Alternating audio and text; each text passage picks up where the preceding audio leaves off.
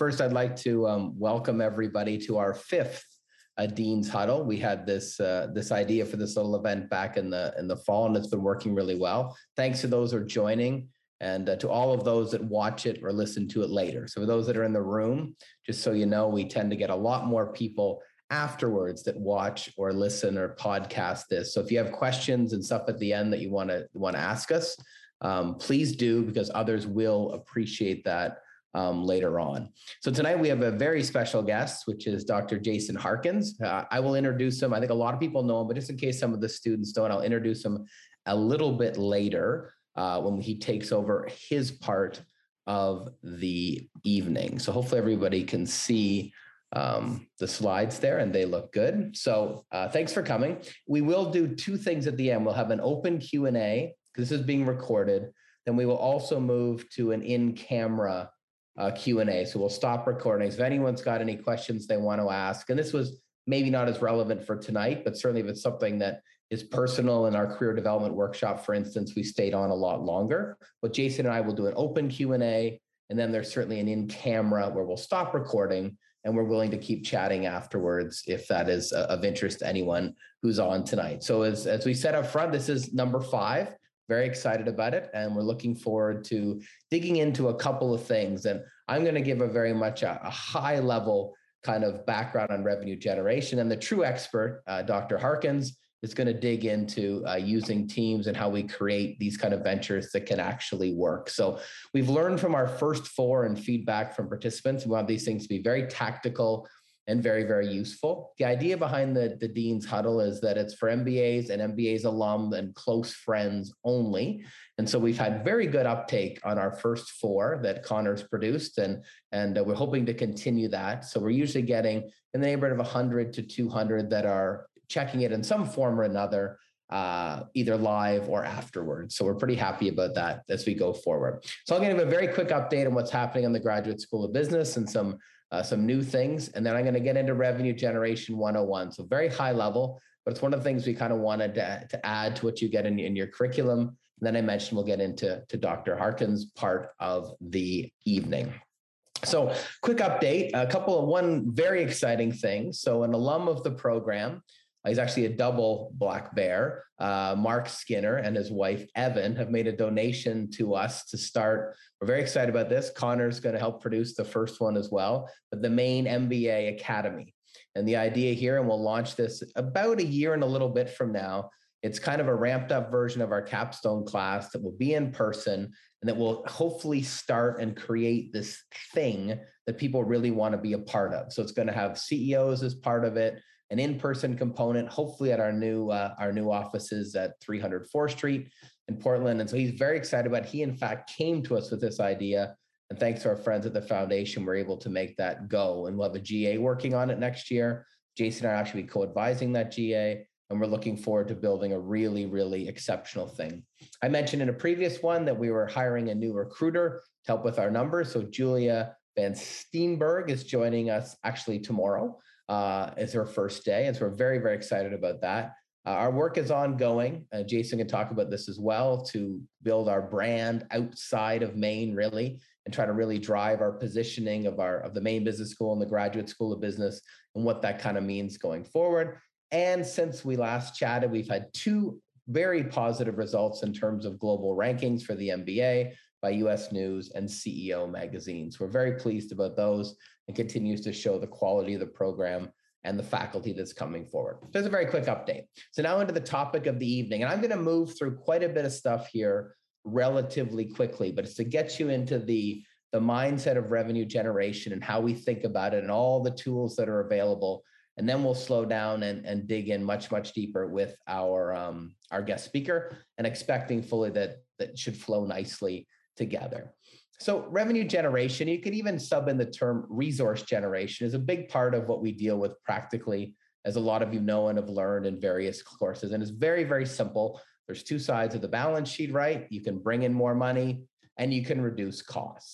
And then when we get into the revenue generation side, there's those things that we can create immediately that are going to direct revenues that come in in like directly related to whatever that activity is. And we'll talk about some in a second. And those things that we build longer term, our brand, our background, our that eventually drive revenues or resources in the longer term way. So those are the tools generally we kind of have at our availability. A couple of big business strategy terms that we like to use, and you've probably seen some of these, are revenue growth facilitators and revenue growth inhibitors. And there's a couple of examples there, but in your organization, in your environment, we certainly do this in our environment, is you want to identify those things that really provide the opportunity to bring in revenue. You can sub in the synonym or the broader term of resources if you'd like. Things like brand extensions, adding new products, looking at new customers you haven't fit before, offering products in new ways to new customers when you think about on the growth facilitators. And then there's growth inhibitors, and there's a lot of them out there right now. You've heard this on the previous Dean's Huddle when we got into some of the challenges of COVID, finding skilled labor, the cost of skilled labor. What, you know, why wouldn't someone just buy it from Amazon or one of the other digital providers? All of these things are growth inhibitors that we want to be thinking about as well. And there's other terms and strategy. We talk about these things, leverageable assets and inherent liabilities, and there's terms. When we nail down to this revenue specific one, those are a couple of terms that are really kind of important to keep in mind. A couple of big business concepts that we really, this is really like to kind of share, and you'll get some of this in your capstone classes, but it's around revenue pillars. So the simple idea, and I'm going to give you a, a long list shortly, and there's certainly more. Identifying all the places which are out there where you can potentially generate revenue or resources. And it's something we often fail to do, right? And we think about just those things we traditionally have. What other ways can we do directly or indirectly to really build dollars in? A second key thing to think about, and this is on your customer side, is this notion of cost versus price. And internally, we often, as a lot of you know, focus on our price. That's what goes into our revenue projections and what comes in. But from the customer side, there's a cost. So the overall cost that it takes, that, that they pay to get that thing. Simple example would be a new kitchen. You might spend seventeen thousand dollars for the material. So the kitchen manufacturer thinks like that. But hey, to install it with a contractor, it's going to cost you forty-five thousand dollars, right? So that kind of notion, right? A fan buys a ticket to the Maine Celtics basketball game for nineteen dollars, but their total cost of the event is seventy dollars with parking and beer and travel, et cetera. So thinking about those kind of pieces. We're going to get into managing money a little bit later on, but you know right now it's crazy. Inflation, interest, et cetera. You can save and drive revenues a lot by using the money you have a lot better. You know that from your finance and accounting class. We'll share some of those things up or above. And then building value overall. I'll give you some examples in a little bit. That's going to drive revenue in the longer term. So a lot of us, you, you got to remember those longer term pathways to biggest pieces. Another one that's very common, this is, you know, Harvard business kind of language, is these notions of virtuous circles and vicious circles. So you get on these revenue growth spirals and you tend to do really well. You get on these, these, these vicious circles and you tend to go down. If you use examples like so a sport, for instance, like boxing, which had was one of the top three sports in the United States in the nineteen sixties, is now probably ranked eightieth in terms of revenue. And a whole bunch of factors came in, violence related to it, went off the air, lost major network deals, and it goes down. You take an Amazon on the other side. And so there's things that roll. So you want to think about these things in cyclical natures, not just specific things. I know I'm rolling very fast, but it's really much to set the tone. In the sources of resources, so where can you find them in your organization? And again, this is very from your finance and accounting kind of classes, but we often lose track of the other places we can do things, right? So capital, we often have a lot of resources we can access from equipment, real estate we own skyrocketed in value, things we can use that are actually on those pieces from capital, not just cash. And then investment syndicates, which is something that's really rolling in many, many um, sectors and industries today. We get multiple organizations and groups behind them putting money in. Investment syndicates and any kind of investment have made a lot of money if they've done a good job in the last few years. They're willing to partner. So the whole notions of angel investors and, and venture capitalists has really evolved to those who want less control of your organization and are willing to put stuff in if you've got the ability to think about growth. So keep those in mind as you go forward. And then we mentioned, don't forget the resources, right? The non-financial side. And in some sectors, sport, where I do a lot of my stuff, Volunteers are really a big, big place where you can generate a lot of uh, a lot of human resources. Same in the music industry, same in not-for-profit sector, et cetera. Infrastructure you have and all of the things that you offer from that particular piece. I said I was going to go through a few of these, and I just put together a list of different things, so revenue pillars. So you can imagine if you're an organization that needs to drive revenues or grow revenue, and you're sitting down with your team, it's maybe it's an interdisciplinary team, it's maybe your marketing team, maybe it's a, a revenue generation team, and you're digging in. Well, there's a whole bunch of things. The first one there, first two really are obvious. Then we start building into these other things. Where can we get ancillary revenues? Are the things that we can sell from a naming right perspective? Do we have a level of customer that will purchase some level of higher, you know, customership? And you've seen like a B M W do things like this. And Amazon Prime is a classic example. So how do you elevate some of these things for different levels as we go through there? If you've, if you're a property that offers things out there, you can look at sponsorship. I'll talk about public-private partnerships in a second, which is a notion that's really evolved from what used to be contractors working with cities to build new infrastructure to a lot of other industries. Can you do merchandising? Can you get on television? What about all these new digital sources which are out there? Can you have a gamification option? Can you link into esports or gambling or fantasy? I'm going to go to this one first, sorry. These kind of things. You have media rights fees. If you're on, again, on the property side, we know vertical and horizontal integration uh, very, very well. I've got a couple of sport examples there, but it can be for any kind of property as you kind of move around. Are there government grants and foundations possible? Can you create, like Connor has for us, some kind of publications or videos that might lead to new resources or revenue as you go from there? Can you grow the value of your actual asset for selling or banks, et cetera? So that's just an initial list of the many things that are out there when you think about this notion of, of revenue pillars that can drive your organization.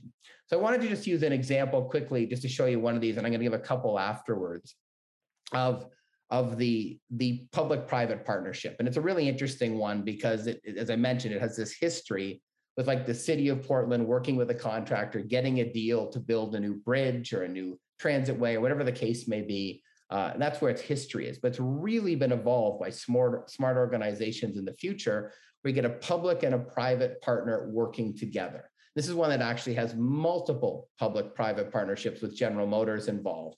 You say, well, what's different about this than other kind of sources of revenue? Well, for the private sector partner who's giving a lot of cash, They're all, they're not getting the same level of return they might get from another activity, but they're getting other things. They're getting maybe a tax benefit. They're associating to some kind of really positive focus. You can see the red font at the bottom there. So is it good for society? Is it good for women? Is it good for marginalized groups? Is it good for a local community? Does it help with poverty, et cetera?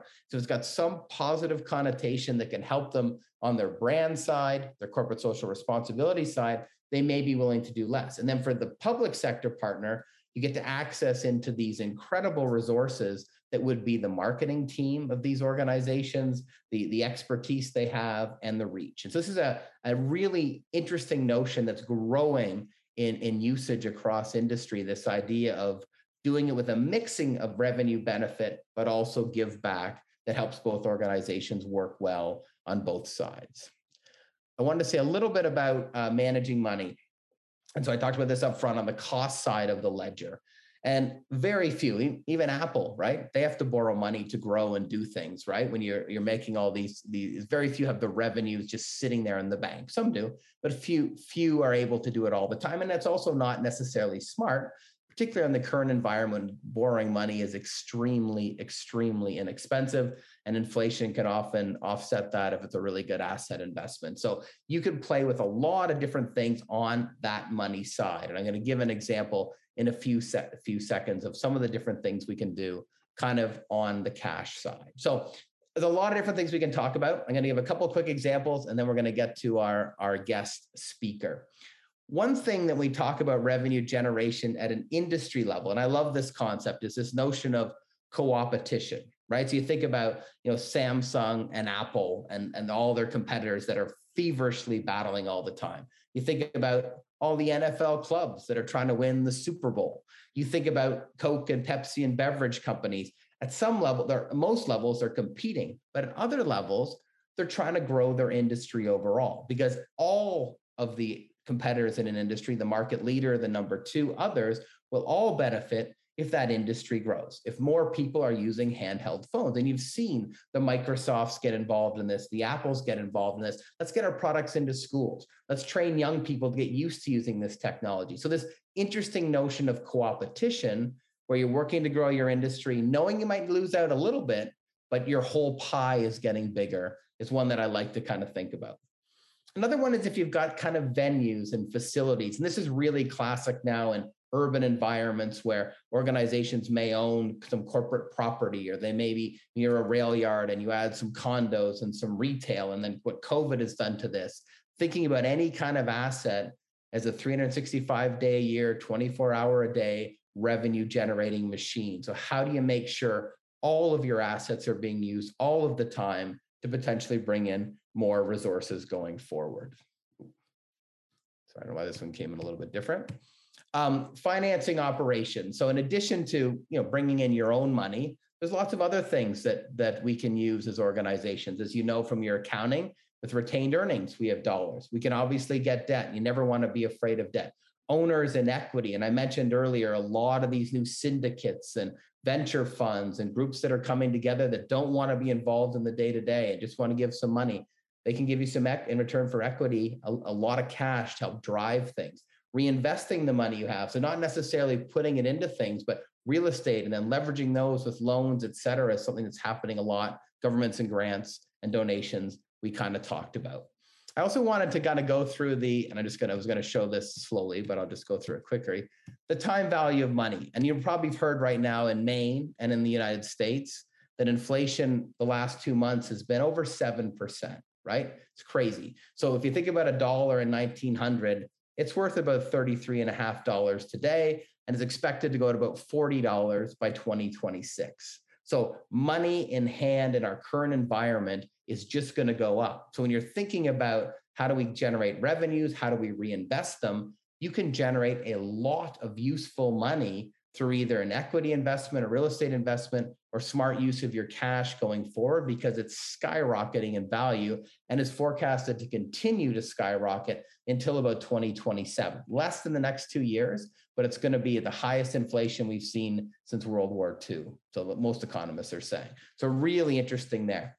This one, I'm not going to spend much time on, but this is an example from my past. I worked for the Olympic bid in Toronto, and just this simple notion of exhausting all your sources. So this was just all of the different things we did to generate revenue and resources thrown on a slide. So the smart business person sits down and looks at every avenue, back to that revenue pillars we talked about before.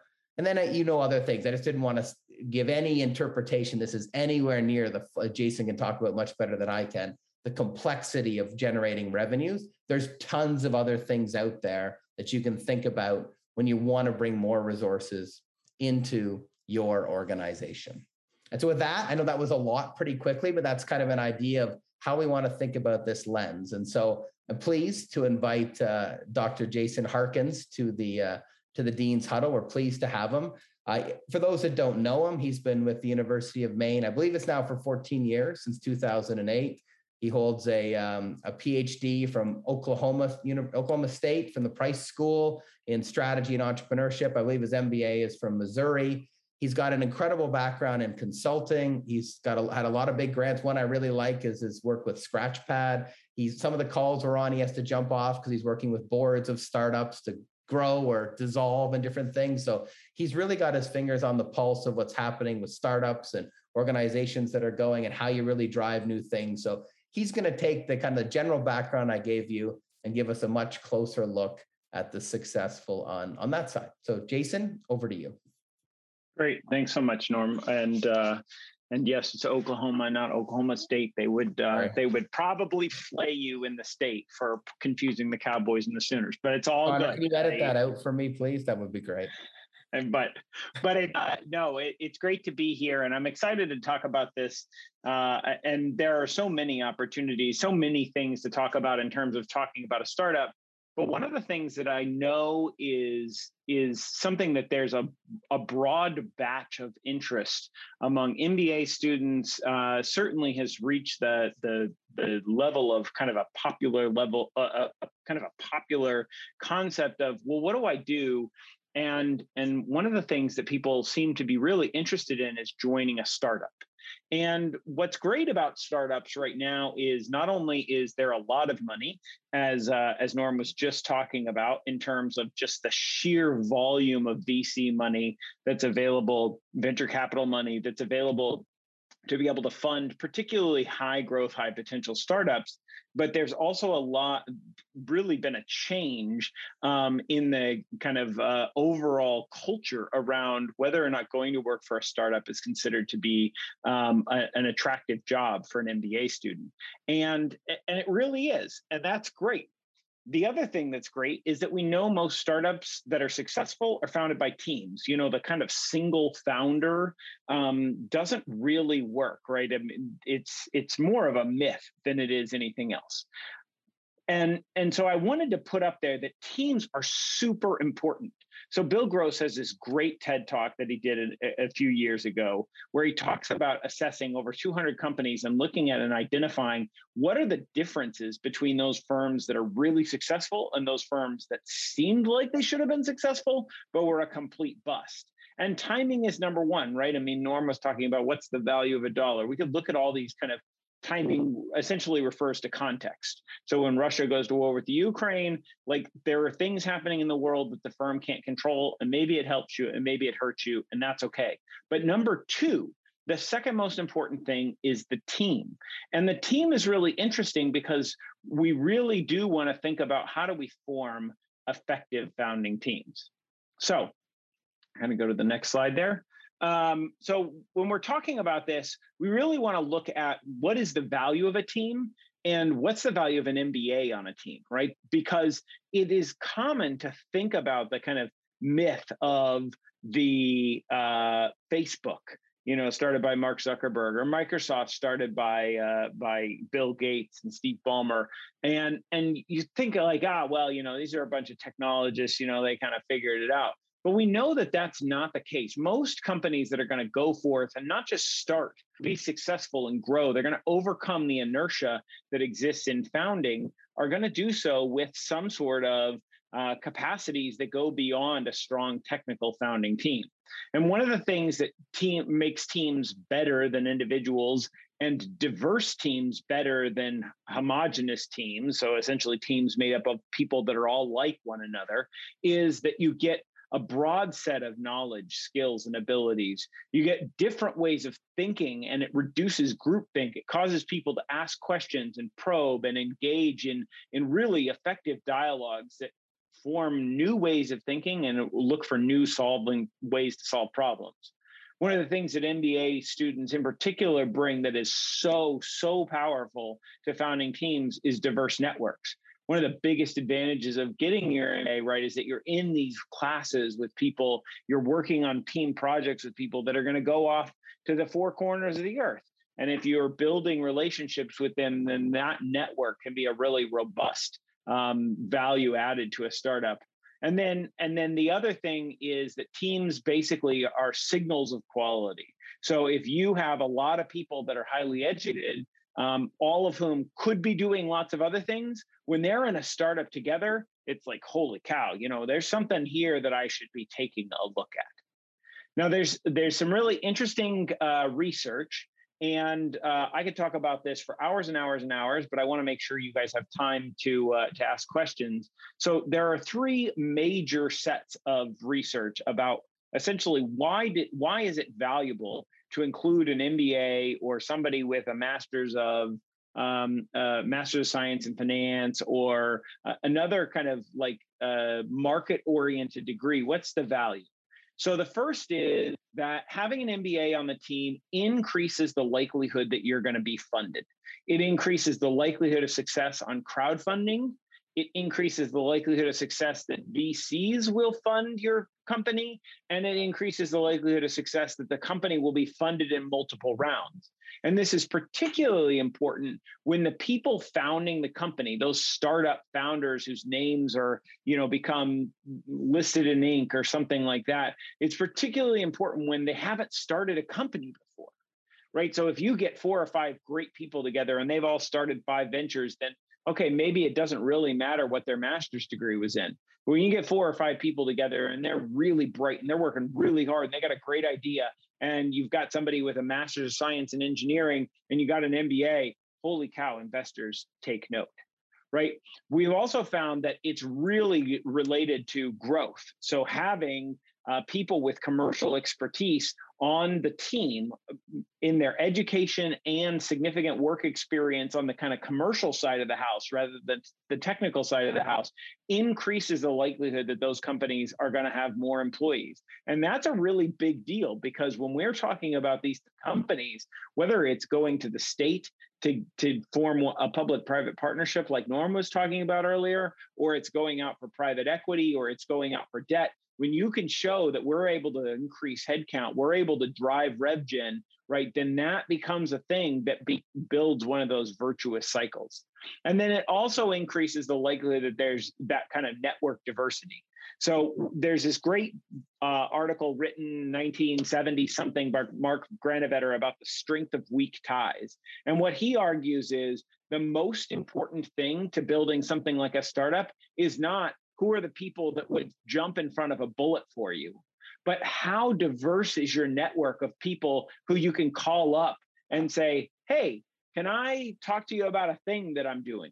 And you might have coffee with them every quarter or something like that. You might have a chance to sit down and chat with them every once in a while at a hockey game, but you're not getting together with them every weekend. You're not watching their kids and you, they're watching yours. These are people who you have good relationships with, but that are not invested. They're not family, but they're really, really powerful pieces of your network.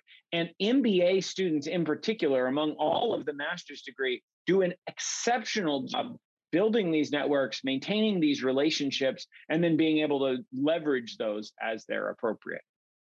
So um, the in practice, what you bring to the table as an M B A student, a prospective M B A student, an M B A alum, is really the business background. You should be thinking about, if you're going to start a startup, partnering with people with really, really strong technical skills, whether that's building a software startup or a hardware, it's building a services business, or opening a bakery that you hope will one day take over uh, Stonewall Kitchen or something like that, right? You, but you all, they need you. What you bring is an understanding of the numbers, all of the things that Norm was talking about earlier in terms of rev gen, and really understanding the both sides of the balance sheet and being able to read a P and L and make decisions. Those are really, really important. And that's a, that's a language that a lot of technical people don't really speak. You also have an understanding, no matter how deeply embedded you are in being the world's best search engine optimization expert, you understand what marketing is, what it's trying to accomplish in terms of creating uh, messaging to reach your customers about what makes your thing in particular good. And so it allows you to make strategic marketing decisions, and that's really important. And then it also brings managerial skills that are really important in continuing to further and develop the team. It's not to say that you're bringing into the team this amazing expertise in H R and that you don't ever need to call a lawyer. No, what we're saying is M B A students in general have been exposed to the skills that are necessary to lead in contemporary organizations, to understand how to get the best out of your people and how to be able to make decisions about what it is that the human resources that exist in a company need to do in order to make the company move to its greatest potential. So all of that is set. With all of that said, the biggest thing, I want to go to the next slide there, is you got to get the tech founder to prioritize your skills. I have been approached more times than I can tell you by a business student who's like, I got a great idea for this app and it's going to change everything. And my first question to them is always, well, you, do you know how to code? Nine times out of ten, the answer to that is no. Okay, So then I say, you need to go find the software engineer who can write this app that's going to change the world. And then, you know, ugh, and it may or may not go somewhere. There are a lot of opportunities for that. What's interesting is technical founders know how to code. The software engineer sits down Friday night, he starts hammering something out. And what you need to get them to do is recognize as they go from kind of concepting something to really start to build a business instead of a product, you need to get them to pay attention to you. And the best way to do that, going back to what I mentioned about weak ties earlier, is building relationships in your network with people from a diverse set of backgrounds. And this is really important because I've done some research and I've asked founders this question: who was the first person you hired and why? And the people that I interviewed, almost all of whom were technicians, right? They started out with a technical background in web development or three D printer making or uh, or baking or whatever. The first person they hired, somebody who looked exactly like them. And the second person they hired, somebody who looked exactly like them. And if you can't go and build those relationships and communicate value and start those conversations early, you can't convince them that they need to, to look at you as a hire or as a co-founder, and they need you. The problem for them is, in my experience, they don't know how to evaluate whether you're any good because they don't understand what you know. So if you are building relationships, if you're engaging with them, you will find a way to communicate value, build relationship, communicate exactly how you can play a role in that organization. And, and then you can join that team. And again, it exponentially increases the likelihood of success. So I think that was uh, hopefully right about time, maybe a little long, and be happy to answer any questions uh, and engage in a dialogue around this. Thank you, Jason. That was great. Um, I, I have a couple to get us going, but I will open it up to others first who would uh, maybe like to, uh, to ask you a few questions. All right, well, if they're not gonna jump in, I'm gonna start. So the um, the first thing I, I thought was really, I mean, all that was very interesting, but your, your talk about network diversity was really cool.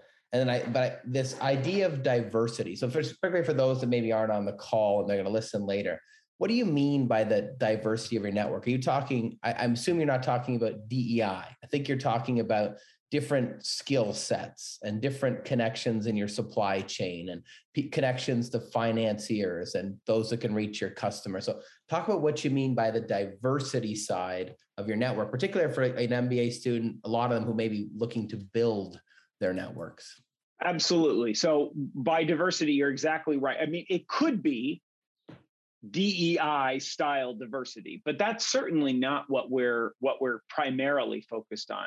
When we're talking about diversity here, we are talking about the plurality of people that you have uh, created relationships with, that you understand, that have that come different places and are going to different places. And programs like the Maine M B A are an incredible asset because you have forty percent of the, the population that is coming out of uh, out of uh, STEM fields, and you have doctors, and you have lawyers, and you have all of these people, and you're coming together, you're participating in a class, you're engaging in a robust dialogue and training uh, series of group projects and discussion board posts and all of these different things. And then those people are going off and they're proliferating it. And especially if you're cultivating that intentionally through uh, platforms like LinkedIn, but also just by writing an email every once in a while. Remember somebody's birthday and saying, hey, happy birthday. Hope you had a great year, or whatever it is, right? That starts to build those relationships. And the the greater the, the uh, places from which people come and the places to which they go, the more effective your uh, your network will be in helping you to overcome uh, hurdles or barriers that get into your way in a startup. Great, thank you. Uh, yeah, that's really good. Um, a, a second one, and I'll just I'll keep going unless someone cuts me off. Second one would be the um, this notion out there that you know, we can't all be entrepreneurs. And as you and I have talked about before, you know, I tried a couple of times with some startup groups, and then the people were still looking for full-time jobs and pulled away. And I kind of realized, you know, that's, I, I don't have fully what it takes to be, you know, part of a team and be totally risk averse. So do you have any, you know, insights on our entrepreneurs born or bred, so to speak? Can you become an entrepreneur when you're thinking about all that great stuff you talked about, putting your team together? Is that one of the factors, or is that, is there anything there that you should be thinking about? Well, I, I mean, the the literature certainly suggests that entrepreneurs are not born. It's not like, ah, oh, I'm Thomas Edison. There is no way I can can run afoul of this. Entrepreneurship, as as Babson College would teach you, with its hundreds of graduates each and every year across all of its, you know, many different channels, right? Certainly, entrepreneurship is a teachable skill. Um, again, timing, to your point, to your, to exactly your question, Norm, timing, I mean, it blows up the greatest ideas because they just don't work, either because of the people that are involved or something else. But that said, I think that um, what what's become really interesting is there is more and more acceptance of taking calculated risks and joining a company and being a, a, a co-founder uh, or participating in a meaningful way in a in the early stages. I mean, you don't have to be on the letterhead with Mark Zuckerberg. If you're employee number six, you did real well. You did real well. So, um, so you don't have to do that. But the other thing is, we taught a class with the with the law school. Um, uh, Andy Kaufman and I taught a class and around startup and entrepreneurship law, and that whole class was coordinated around and focused on the people who work to support startup founders. So we didn't say, "Hey, come to this class and learn how to be a founder." What we said is, "Hey, come to this class and learn what it's going to take to be a meaningful consultant or advisor to a startup, that you speak their language, that you understand what they're going through, that you understand it's different to be a consultant for, for startups, especially those that have raised between a half million and five million dollars, than it is to join McKinsey and go do consulting for G E, where they have, you know, huge amounts of money and all of those things. It's just a different world. And so you can play in the startup space without having to, to kind of jump both feet in and start one of those high flying, high risk, high reward ventures." That's great. Thank you. Thank you. Does anyone else have any? Hey, Doctor Harkins, I had a quick one, uh, just listening sure. and whatnot. Um, I'm, I'm pretty much a noob when it comes to knowing about startups. My experience comes from watching the um, funny H B O show about startups. And all I learned about that show is that um, if your team isn't made up of of solid uh, components, that it's going to fail um, or just be a funny T V show. So my question to you, kind of off that and, and what I've learned today, is um, kind of almost off your last point, but, you know, what is the ideal situation? Let's say you're looking for a startup to join. You, you're like, I don't have an idea, but I'd love to join somebody who has one. How does that start? Is that not the right way of looking at it? Or what would you do in that case? My recommendation would be to go play in startup land. And I mean, play kind of, you know, loosely, uh, colloquially, right? But Portland, Maine has got an amazing, thriving entrepreneurial ecosystem. Bangor has got a great entrepreneurial ecosystem. Boston is one of the top five cities in the world for an entrepreneurial ecosystem. Like, and really, all of those places are incredibly inviting. If you go online, you'll find a meetup, or you'll find an entrepreneurial support event. You'll find some sort of activity, and you just show up.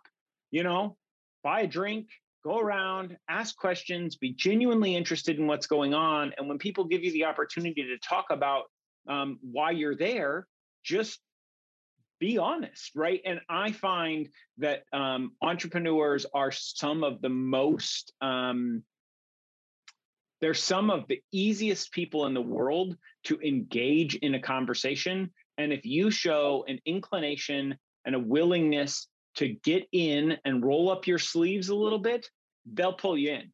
you know, maybe it is just for a coffee and I want to pick your brain about how to do this thing on HubSpot. And maybe you can help and maybe you can't. But those types of relationships are the way in. Those networks are incredibly densely interrelated. And any any time you go in and you sit down, I mean, we have uh, in the next four months, just in the Bangor region alone, uh, at least I would say ten or twelve entrepreneurship events, everything from pitches to uh, Maine Innovation Nights to virtual mentor nights, like opportunities where you could kind of just plug in and they're entirely virtual. So you could be anywhere in the state and jump in. Portland, I know, has got ha- events happening at least every month uh, and uh, and oftentimes more than once a month, depending on how you kind of want to choose to engage. So uh, people with the training and experience that M B As have are always valued by entrepreneurs who find themselves at one point or another completely flummoxed by something like, okay, I, I genuinely don't understand. Like, this investor keeps asking me to come up with a uh, with a cap table. What the hell is a cap table, right? And you may have no idea, but I promise you, you know more, can learn it more quickly than they can when it comes to saying, oh, well, that's just basically who owns how much of what equity and what are the terms. Oh, okay, great. Well, I can probably, you know, at least have a conversation with you about what it is that you're interested in. So lots of easy ways to get involved in those um, and, and really just lean in. That was great. Uh, Doctor Zhang, I think you have a question. Uh, yes. So hi, Jason, very interesting. So uh, I have a question related to the format of participating in uh, entrepreneurship. So, so for example, if uh, there are three for co-founders, and they are ready to start a startup. And what's the typical format of uh, participation? So how can they decide uh, like whose responsibility it is to raise capital, whose responsibility it is to invest uh, technology, and how typically they decide the shares they own for the company? Well, the the so let's separate the two. So the responsibilities or roles, right, might may or may not have anything to do with the kind of legal organization and who owns what. The roles and responsibilities, particularly in the early stages of these ventures, tend to be quite general. So while I might have the title C E O and, and Norm might have the title C T O, we're all going to be all hands on deck on just about everything, right? I mean, because we don't have uh, the, the luxury of a lot of specialization. So I can't say, oh, well, I just do C E O activities. And even though our customers hate our product and they can't seem to get anybody on the customer support line, like that's not my job. So, so generally, in the early stages, probably all the way through ten, twelve, maybe fifteen employees, you're going to be pretty general. You're not going to be able to do everything with equal skill, but you're going to be pretty generally available. And then the roles and responsibilities are just kind of general guides. In terms of uh, how you would divvy up and make decisions about who owns what and what the organizational structure is, if you are planning to raise money, generally speaking, you're going to need to be a C Corp um, at some point sooner rather than later, and probably a Delaware C, because that's where the, the most corporate law has been kind of settled and particularly attractive to outside investors. If you're not going to raise money, there's a couple of other options available to you, a uh, S Corp, which is a closely held corporation, or an L L C, which is a partnership between people. Um, But generally speaking, if the plan is to build the next Facebook, you're going to need to go and be a C corporation uh, in uh, in some period of time. Uh, and, and we could talk for a long time about the nuances of when you would make that decision. But uh, and and the ownership piece that you asked about, Angie, is is literally uh, a negotiation. It is it is literally a negotiation, and we are going to factor into a lot of things, how much we're bringing in terms of cash and non-cash. There's a really cool book, um, if you want to read kind of a counterfactual um, or countercultural way of thinking about how you might do uh, resource allocation in the early stages. You could read Slicing Pie. um, which is essentially a dynamic stock split um, that adjusts essentially all the time until you raise a certain amount of money, and then the pie, quote unquote, bakes, and then it locks in who owns what percent of the of the company. It's it's certainly not the dominant way to do things, but it's a really interesting thought exercise. Tom, you're up, I think. So question I have is people getting into it. Um, my dad is an entrepreneur himself. He runs a construction waste business, and he was always in the sector, and he kind of did it as a side business. But then the other way Norm talked about was going all in as the full-time job. How many people, or what's the split between, I don't want to give up my full career, so I'm going to kind of go into this and see if it works and then continue with it. And maybe they got laid off, so they got this free time, or they're fed up in their industry and they decide to dive into this entrepreneur world, or they've gained, in my background in oil and gas, they would work for one of the big companies for ten years, get the skill sets, and go, I'm going to do this by myself because I'm smarter that, or not smarter, I can be more efficient than the big players. What's kind of the breakup in people getting into it? But I don't know that I could give you percentages. It's a great question, though. Uh, what I can tell you, uh, Thomas, is that um, there are four generally accepted motivations for people to start companies. And one of them is just a pure financial gain, right? Like, I'm going to go out and I'm going to make more money than I could make any place else. Uh, and that's, you know, that's kind of interesting. Um, and uh, those people are going to tend to uh, leverage a side hustle, and or going to have a pretty clear pathway to some sort of fairly immediate financial reward. Another one is they're motivated by family things. So they have, they desire to build a family business, or they want more, uh, more opportunity to engage in the family side of their life. And so for them, they might do it because of, um, you know, they're fed up, or they just, you know, they've reprioritized their life. The other two are, are really interesting. One is autonomy, right? Like, some people just don't take direction well. Um, and I say that with with absolutely all of the love in my heart for people who don't take direction well, but some people really don't.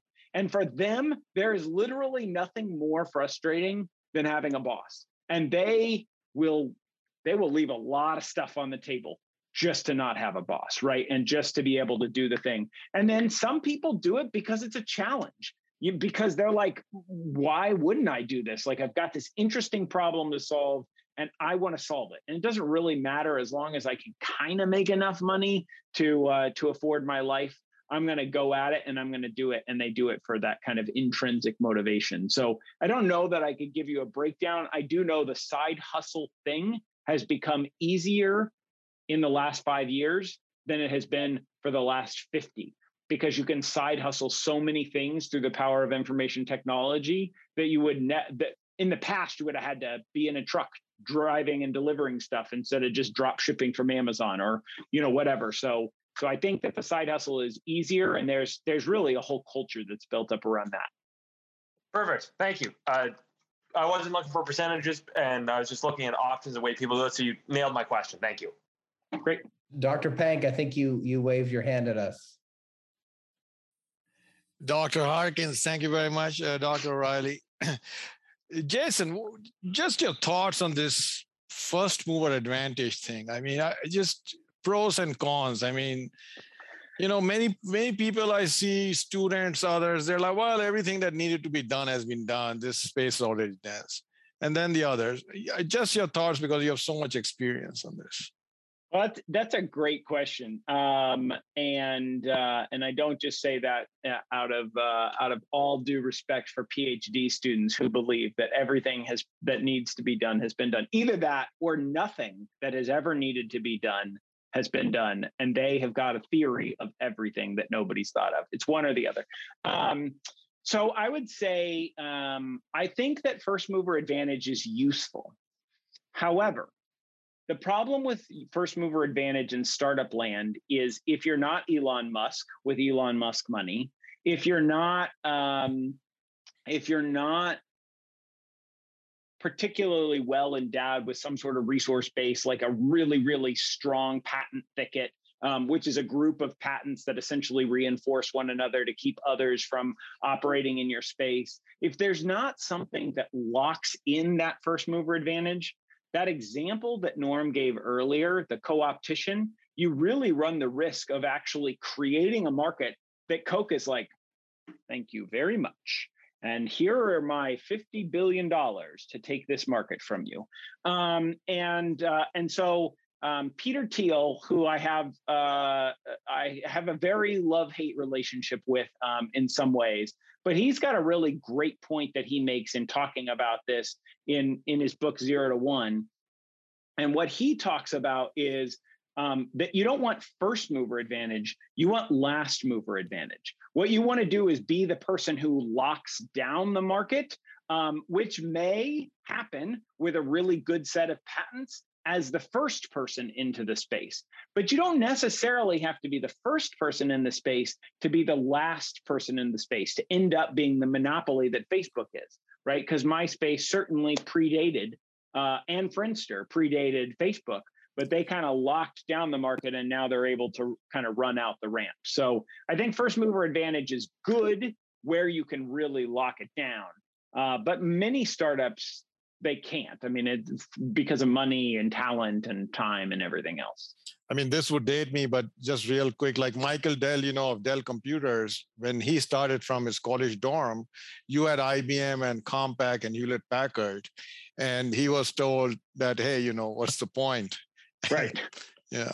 But but a lot of students, sometimes they're like, oh, yeah, we have this great idea, but I think it's been done. You know. So so I appreciate yeah. your thoughts. Yeah.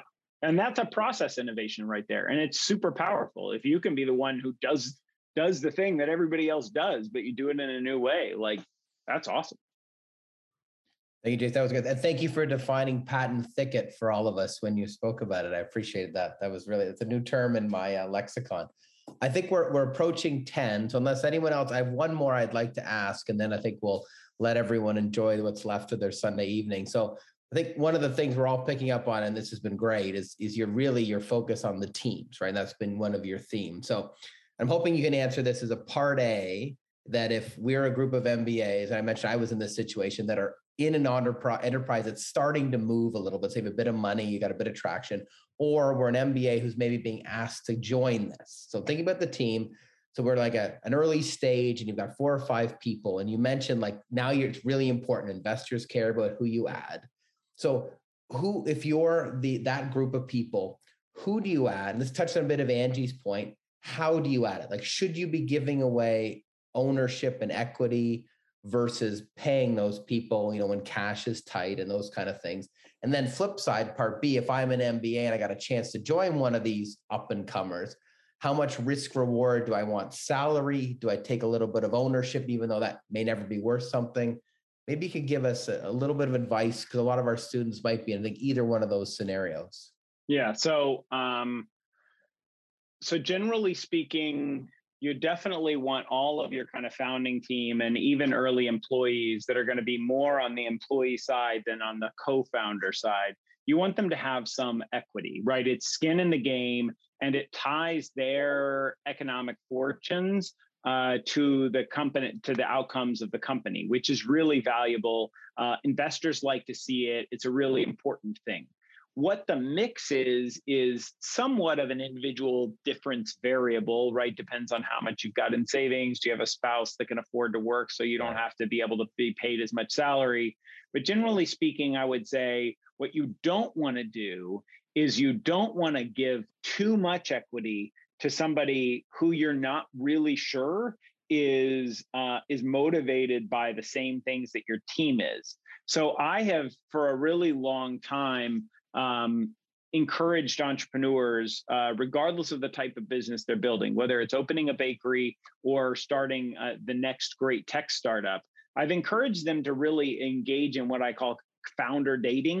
Um, it's a concept that I that I got from a, a book that I read, whereby you really sit down and you vet these people and you understand who are they, what are they trying to do, what's their timeline, you know, what are their key criteria. You really have to understand that stuff.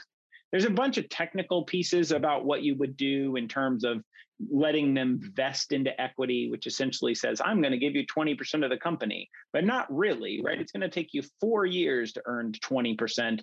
You're going to end up with five percent. And only if you survive in the first, through the whole first year, will you right. get some equity. But you're going to want to give them some equity. And I would certainly say, if you're looking at joining a team, either as an early employee or as a founder, you need to make sure that you have your base needs met, right? For salary. You've got to be able to afford rent. You have to be able to afford food. You don't have to be able to afford to go out at a great restaurant, but you've got to be able to eat. But beyond that, equity is, generally speaking, the best way for you to accumulate long-term wealth. Um, if, if you're going to believe in this thing enough to stop doing something else and join this, then uh, then the, presumably you believe that the future is bright for the venture, but the long-term wealth capture is going to be by taking ownership in the company as compared to getting paid a salary. That's terrific. Does anyone else have any last burning questions? Or, or Jason, if you have any final thoughts for the M B A students, and then we can, I think we can wrap it up. I mean, I, I think that the thing that I would say is, you know, really take advantage of, if you like startup land, whether or not it's joining a startup or it's advising startups or it's just being adjacent to the incredibly high energy that comes out of this, uh, out of this type of activity.